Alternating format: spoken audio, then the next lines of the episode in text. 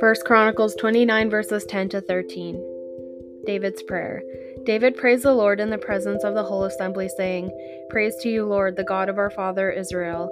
From everlasting to everlasting, yours, Lord, is the greatness and the power, and the glory and the majesty and the splendor. For everything in heaven and earth is yours. Yours, Lord, is the kingdom. You are exalted as head over all. Wealth and honor come from you. You are the ruler of all things. In your hands are strength and power, to exalt and give strength to all.